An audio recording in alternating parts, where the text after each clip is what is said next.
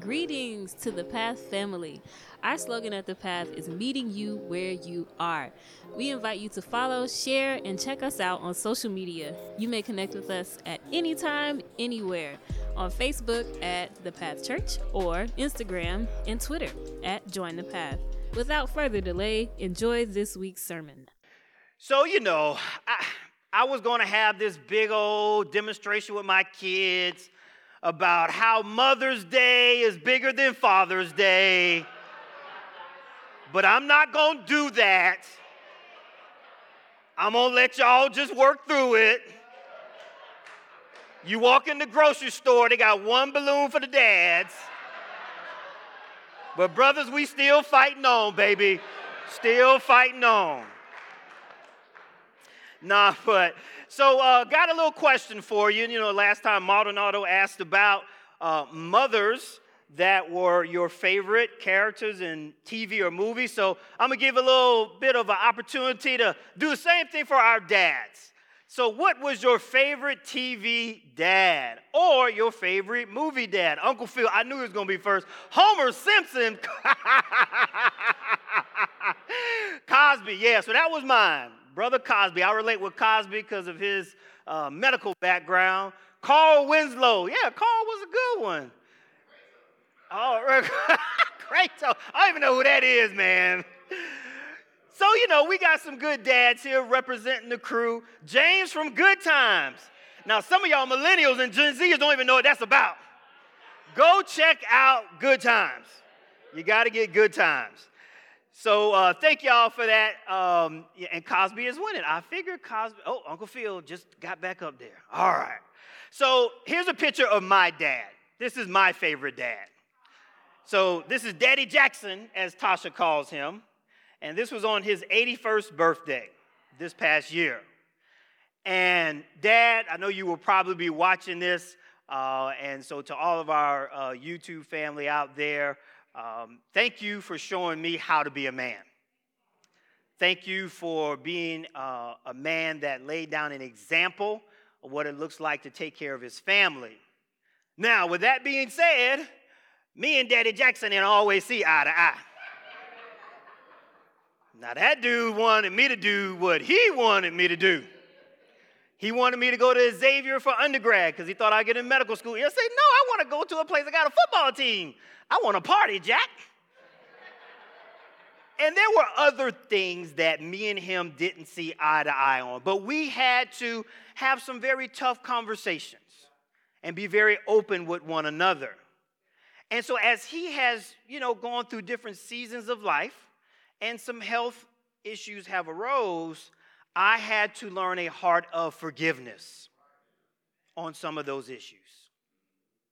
And we as dads, and I'm gonna bring the moms along with us today as well, as parents, we can kind of have that mindset as well of, I want my kid to be here, but they're here. And we put expectations on our children, and we do that, and then we wonder where all of our anxiety and frustration comes from because we want them to be little mini me's. Now, as dads, and all kinds of dads, we are critical for the mobilization of the next generation. Check out these statistics here from the US Census Bureau in 2020. 20 million children under the age of 18 are in a home without a father. That's 25% of kids under the age of 18.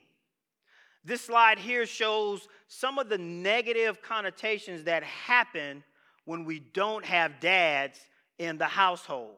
More likely to go to prison, more likely to commit a crime, more likely to become pregnant as a teen, abuse, neglect, drugs, alcohol. When you look at where does the racial disparity look like for this? You can see in the blue bar that represents black children, green bar, Hispanic or brown children. The numbers are astronomical, anywhere between 57% and 67% of young men do not have a dad in the home. And we see all of the gun violence that's happening in our cities. And we know that facts are facts. And so when you have a man in the home, there's a decreased chance that the child will carry a gun or deal drugs. So, God has given us a way to deal with the issues that we have going on in our society. He gives us a way to work through it to be united with our children. And that's the title of my message today Family United. God gives us an incredible story of what this really should look like, what it can look like. And today we're going to use this particular movie to illustrate that point The Little Mermaid. Now, this is the New Age one. How many of y'all seen the New Age one? All right. So, it's not too far off from the original one, so I'm not spoiling anything for anybody. But this is a cool film because we can see there's a little different, different dynamic going on in some of the characters, okay? Uh, we are well represented in this film. So, uh, amen to Hollywood. Now we clap it up. So, you know, everybody thinks the Disney stories are, especially with the queens and the princesses, is a, a love story. And that's no doubt. But if you look at this movie a little bit deeper, this is really a daddy's issue movie. King Trident wants to do things his way. And Ariel is like, look here, man, I got something else I want for myself. I want to get to know what's out there. And they go into a battle in trying to move forward together, and they struggle with figuring that out. And so, as we look at the heart of what God's story is, we're going to look at the story of Joseph and Jacob and their relational dynamic. So, turn over to Genesis chapter 46.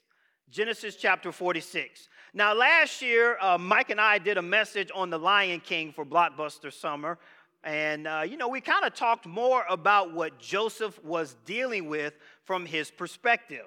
And so, very briefly, Joseph the son of Jacob, his, his, his true born, the one that he, he wants to take the mantle, right? He was thrown in a pit. His brothers were all mad, angry at him. So, from Joseph's perspective, my dad threw me in a pit because my dad told me to go hang with my brothers. So, I'm feeling a certain type of way about my dad. He set me up, he sent me to the pit. But then on the other side of it, we have Pharaoh. And then Pharaoh took Jacob, I mean, took Joseph out of the pit. His coat that his dad gave him, his brothers took it away and, you know, threw it back to dad, rubbed blood on it to show him that Joseph was dead. Well, Pharaoh gave him new clothes, gave him new wife, and from that, new children. And so, this dynamic that Joseph was working with was I despise my dad, quite honestly. I mean, it's even so deep that he names his children in Genesis chapter 48, verse 5. He named his children Manasseh and Ephraim, which means Manasseh means I forget my father's house and I forget my pain. Ephraim is God has blessed me in my suffering. That brother was feeling a certain type of way, let me tell you now. To name his children to forget his dad. But through it all, Joseph remained spiritual and righteous. So let me just side point. Let me talk to the men. Men, stay in your Bibles. When you are going through struggle and pain and trial, tribulation, stay in your Bibles. If we are going to be men of God, that equals men of the Bible. It will never steer us wrong. Genesis chapter 46, verse 29. Joseph had his chariot made ready and went to Goshen to meet his father Israel.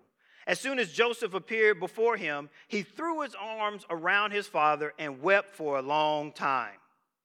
So Judah, who is Joseph, one of Joseph's brothers, you know, let the truth out, told him what happened, and Joseph was like, "Oh man, dude, I had no idea."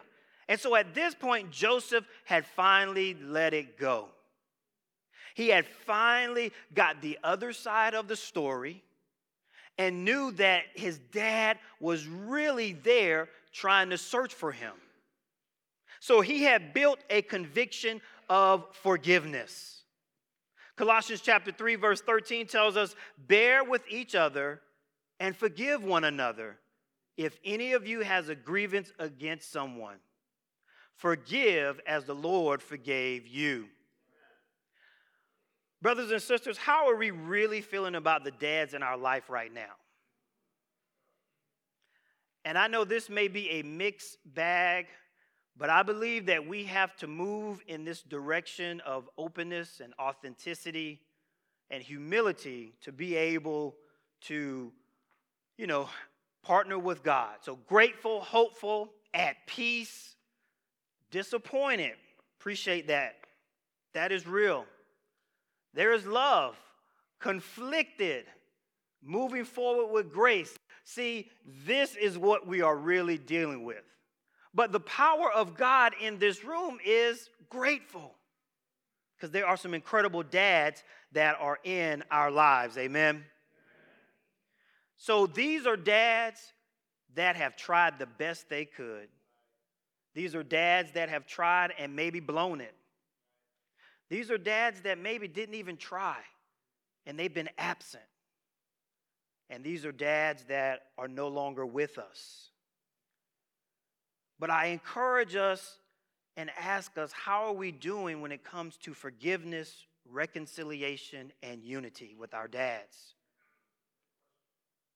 Maybe like Joseph, we just need to get the other side of the story and sit down and have a conversation with him. Sometimes we, we talk and we keep it superficial and we don't really get to the heart of the matter. I've experienced that with my own father. And it's going to take some time. You're going to need help. You're going to need deep, healthy spiritual relationships here in the church. You're going to need pastoral counseling. You may even need professional counseling. And Jackson, I know you probably say, Jackson, I already got the other side of the story, boss man. I already got it. And it is what it is. Can you still move toward forgiveness, reconciliation, and unity? We have to have grace for our dads. They were, they are, and they will not be perfect. But they make a difference in our lives. Amen.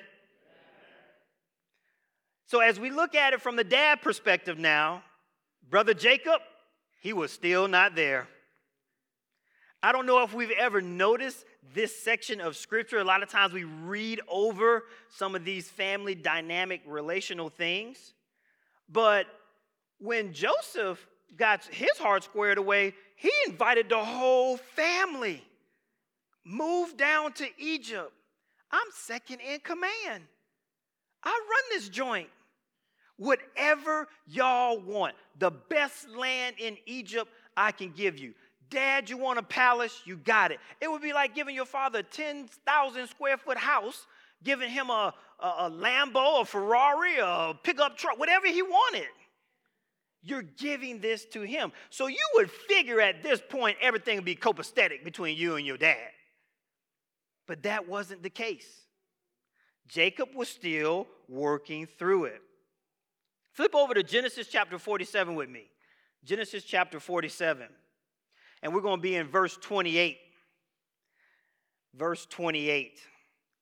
Jacob lived in Egypt 17 years, and the years of his life were 147. When the time drew near for Israel to die, he called his son Joseph and said to him, I have found favor in your eyes. Put your hand under my thigh and promise that you will show me kindness and faithfulness. Do not bury me in Egypt, but when I rest with my fathers, carry me out of Egypt and bury me where they are buried. I will do as you say, he said. Swear to me, he said. Then Joseph swore to him, and Israel worshiped as he leaned on the top of his staff. In other translations, it would be bowed in worship at the head of the bed. Why do you wait 17 years to finally get your son and the relationship y'all have squared away. Joseph had let it go. He was the one who had the issues to begin with. But Jacob was still feeling salty. 17 years. Things were not squashed, they were not good at all. And the reason was there was a relational triangle going on between Joseph, Jacob, and Pharaoh. Remember Joseph's perspective of Pharaoh. My real dad threw me out the family. So I found me a new dad. He threw me in the pit. He rescued me out the pit. He took my clothes. He gave me new clothes and a job. So Jacob was like, Say, bro, I know you inviting me up in this spot, but I don't know where you really stand. Whose team are you really on? Are you for the nation of Israel and the covenant of God, or are you for Pharaoh and what he's trying to do? Jacob felt like Joseph was not fully committed to what the overall family goals were, the overall mission was. He felt like Joseph drew a line in the sand and he had a new pops. Imagine working with that, carrying that for 17 years. And his whole issue was, you got to bury me. Don't bury me here. And this was a huge thing because Pharaoh had accepted all of Joseph's family as royalty. So, as Egyptian royalty, you get mummified, you get embalmed, you have all this stuff going on in your burial process. You're buried in this uh, stately uh, tomb.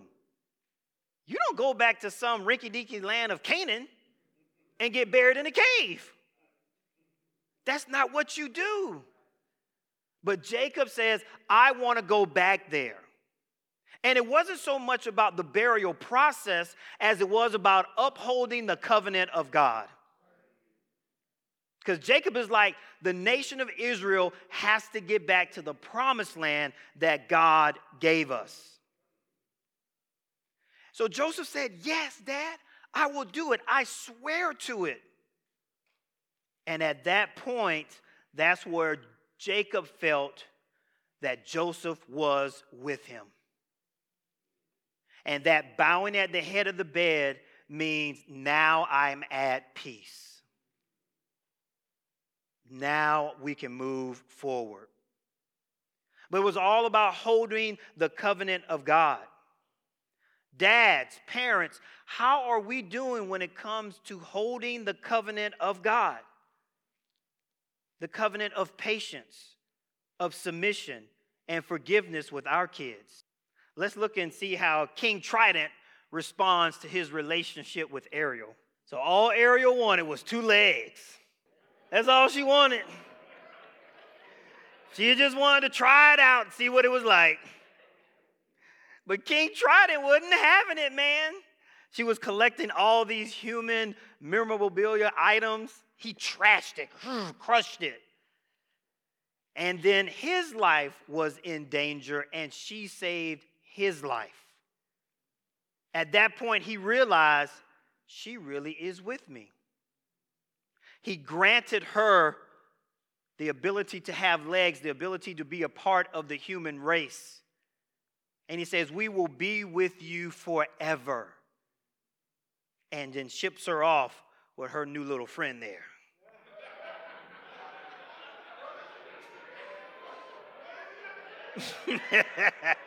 well, Mike talked about that last week. I ain't getting into that this week. All right. so, you know, he had to work through the way he was feeling about Ariel. And dads, in the same way that our children have to work through their issues with us, write this one down, write this one down. We have to work through our issues with our kids. What is one Christ like character trait that they have? Just find one. Let me ask you this what fears do you have about your children? What things may kind of keep you up at night, kind of aggravate you there a little bit? What fears do you have?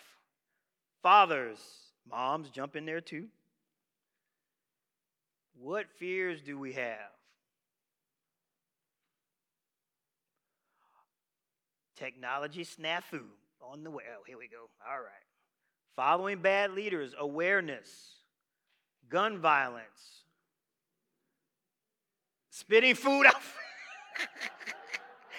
that too shall pass. that too shall pass. Decision making. Yeah, this is good. Gang affiliation. This is good. I mean, you know, man, this is that's why I love the church, man. We get down into it and we talk about what matters. So as we look at these things, can we as dads, we lead this charge here spiritually, can we sit down and listen for understanding? Can we just listen for understanding? We may not agree on everything. We're probably not going to see eye to eye on everything, but can we come to a mutual understanding? Because let me tell you, ultimately, those are God's children. And ultimately, is His plan for their lives, not ours. And that's hard for me, man. I like to control my two back there, boy. They like jumping off and doing what they want to do. as we continue the story here of Joseph and his dad, it gets pretty deep.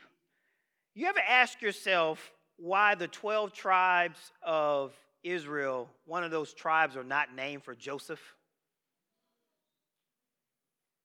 Ever thought about that? I always wondered about it myself. And when you study out the scriptures and get into a little bit of the Eastern perspective of how the scriptures are interpreted, Genesis chapter 48 Genesis chapter 48, verse 5. This is Jacob talking. Now, your two sons, who were born to you in the land of Egypt, before I came to you in Egypt, are mine. Ephraim and Manasseh shall be mine, as Reuben and Simeon are. But your offspring that have been born after them shall be yours. They shall be called by the names of their brothers in their inheritance. And so, what we have going on here, Jacob has really finally, truly worked through his feelings with Joseph. He said, Ed, why would you say that? Remember what his kids, Joseph's kids, were named for to forget his dad. These were kids born in Egypt to an Egyptian woman. They were half Egyptian. That's not how the Jewish people roll, man. They do not commingle. They do not integrate. They don't do that. And so Jacob is like, this is not what I had in plan in store for you. This was not my plan for you to be off in here in this place, getting married with this woman and having these kids. But because I see your commitment to me, you are the Behor, and the Behor is the chosen son that is to lead the family, carry the family's convictions and values. And the Behor gets a double portion of the father's inheritance.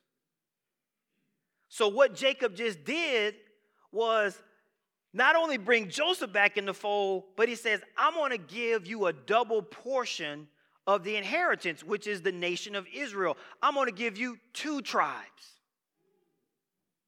And then I'm going to name them after the children you had in Egypt. Man, y'all got to understand this is this don't happen. This don't happen in their culture. Jacob had to work through a lot of feelings and a lot of this is not the plan that I had for my kids. And it was challenging. But he gave him his double portion, just like the Behor is supposed to have. So it would be remiss for me not to be able to talk about my crew. So uh, we'll start with the eldest one first. Sister Kennedy. Sister Kennedy is now driving. I had my teenagers drive me to church this morning. I sat in the back of the car like I was in a limo. But on Father's Day, Satan is always around. Kennedy backed up a little bit too quick and hit my truck this morning. So we are still practicing how to drive. So my Father's Day started out good.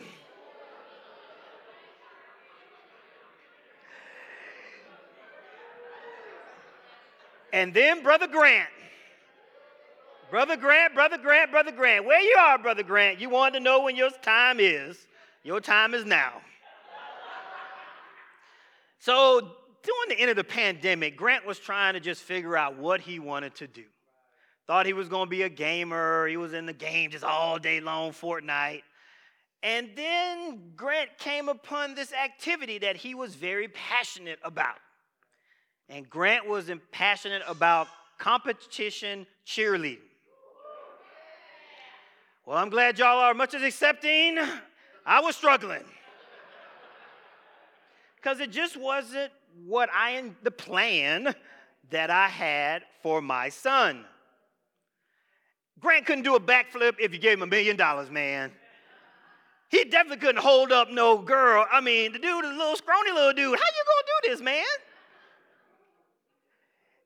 And so it was a challenge for me. My wife really helped me to work through, amen, to the sisters in this church and how they partner with their husbands and men to say, Ed, if you don't sit down and be open minded, you're going to crush him and you're going to shut him out. And I had to work through it, and dads, you have to work through it as well. And what's powerful is the men in this church are working through it. There are brothers that are in my life that I'm like, man, you are fighting to really allow your kid to go through things, to kind of make some tough decisions. And they are struggling right there with me. But because of Jesus, they have an open mind and an open heart. Can we love and support our children without compromising our convictions, right? In a loving way. Because we may want them to do things our way, but sometimes God is telling us, can you allow them to be a little different than you? Because if we do allow them to be a little different, it's okay. It will allow us to be a family united. Repeat after me family. United. A family united can change and mobilize generations now and to come. A family united can even influence generations that are not even a part of your blood lineage. And we see this very powerful but very obscure section in the scriptures that really speaks to that in the conclusion of the story of Jacob and Joseph. Genesis chapter 50, turn over a little bit to the right there. Genesis chapter 50, this is the burial uh, procession of Jacob.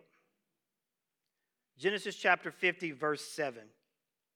So Joseph went up to bury his father, and with him went all of the servants of Pharaoh, the elders of his household, and all the elders of the land of Egypt, and all the household of Jacob and his brothers and his father's household.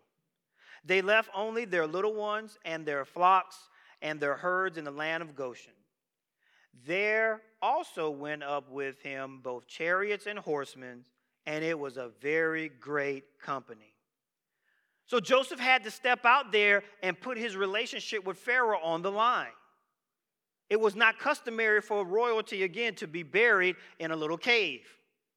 And Joseph was like, Man, if I ask Pharaoh to go against their culture, I may lose out on what I've gained.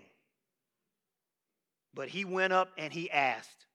He said, I swore to my dad. Pharaoh said, The only reason I'm gonna let you do it because you swore to him. But Pharaoh agreed. And not only did he agree, he sent the whole army with him. He sent all of his servants with him. This is amazing because this is what God really wanted. He wanted the Jews and the Gentiles to be together, united, moving forward. And it's amazing to see, you know, just the camaraderie, right? And so when they enter into the land of Canaan, everything is not hunky dory. According to the Midrash, which is the uh, Old Testament Jewish interpretation and commentary on the scriptures, it talks about the Canaanites and the Ishmaelites. This clan was ready for war. Well, why were they ready for war, Jackson? What's the big deal? They got their land. Well, leave people alone. Well, remember Canaan and what he did with Abel, he was kicked out of the family. We remember Ishmael and Hagar, they were kicked out of the family. So these were dispossessed kids, kicked out by their ancestor fathers. And so these are the answers to children that says, we want some retribution, Jack. Y'all coming up in here, y'all think this is going to be good? Nah, it's going down. And so they were fired up. They were ready to go to war. We'll pick it up in verse 10. When they came to the threshing floor of Atad, which is beyond the Jordan, they lamented there with a very great and sorrowful lamentation. And he observed seven days of mourning for his father. Now, when the inhabitants of the land, the Canaanites, saw the mourning at the threshing floor of Atad, they said, This is a grievous mourning for the Egyptians. Therefore, it was named Abel Mizraim, which is beyond the Jordan. So the Canaanites and the Israelites, man, they came to fight, they came to get it on. They were going to kill Joseph and all of his clan and the Egyptians. They were like, well, hey, man, Joseph might actually be with us. He got kicked out of the family too. He's dispossessed too. He's just like us. See what happens when they do us like this? But what they saw, the interpretation is what they saw, they saw Joseph's crown sitting on Jacob's coffin. And they knew that represented that Joseph and Jacob had moved on to forgiveness, reconciliation, and unity. They were a family united. So then that made the Canaanites step back. Say, man, this is a very grievous situation. Jacob was kicked out, but he reconciled. He's back in the family. We should do the same thing. So the interpretation goes they took off their crowns and then they line Jacob's casket with their crowns. And the threshing floor of Atad, Atad means thorn bush. So if you can envision all those crowns, kind of looks like a thorn bush or a crown of thorn bush. And where have we known about a crown of a thorn bush? This is absolutely amazing that God was speaking to us through hidden treasures, hidden treasures in the scriptures. And this crown of thorns, so this, oh, shoot, this thing right here is sharp. Kennedy tried to pick it up yesterday and stabbed herself. So, this is a real crown of thorns from Jerusalem. This is what they made Jesus's crown out of, the material in that land. And so this crown of thorns represents Jesus and the strength that he gives us to work through our feelings about one another, to have forgiveness, reconciliation, and unity. We saw what happened with Ariel and King Trident. I recently told my dad I was going to share about him and our relationship the good, the bad, the ugly. And he started to cry on the phone with me. I haven't heard my dad cry in almost 50 years. And then when we look at Brother Grant, Brother Grant, man, that dude took eight, nine months, was training like a wild man, working out, going to camps, getting his grind on. And so it wasn't what I thought my son was going to do. But let me tell you, what I saw is determination. What I saw was deliberate. What I saw was intentionality. What I saw was self discipline. What I saw was perseverance. I don't know about y'all, but that's in the Bible. That kind of looks like Jesus to me.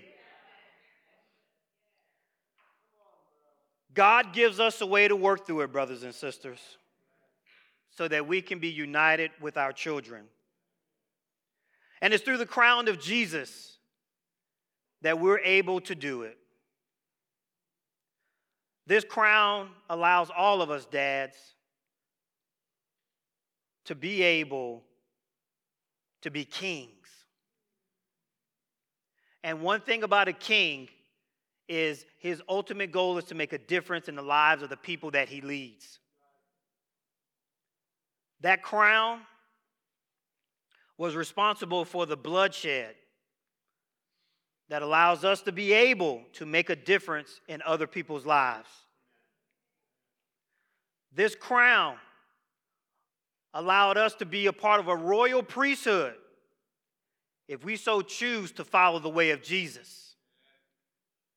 So I ask you, I plead with you, if you have not started following Jesus the way Jesus says, we invite you into a relationship with Him, a journey with Him, because this crown will allow you to be united. Amen. Amen.